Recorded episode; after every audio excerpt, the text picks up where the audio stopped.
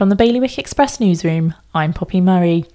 The founder of a car enthusiastic club accused of using Jersey's roads as a personal racetrack has been in prison for six months after reaching speeds of up to 86 miles an hour up St. Peter's Valley.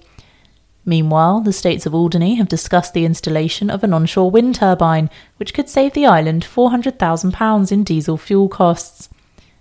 A 14 year old student has been selected to join four other women on Jersey's first all female team to compete in the 44th Chess Olympiad.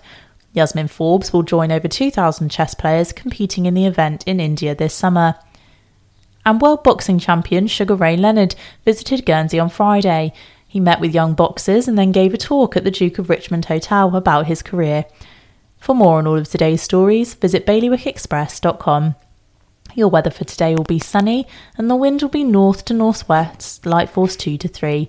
There will be a top temperature of 21 degrees. That's the latest from the Bailiwick Express news team.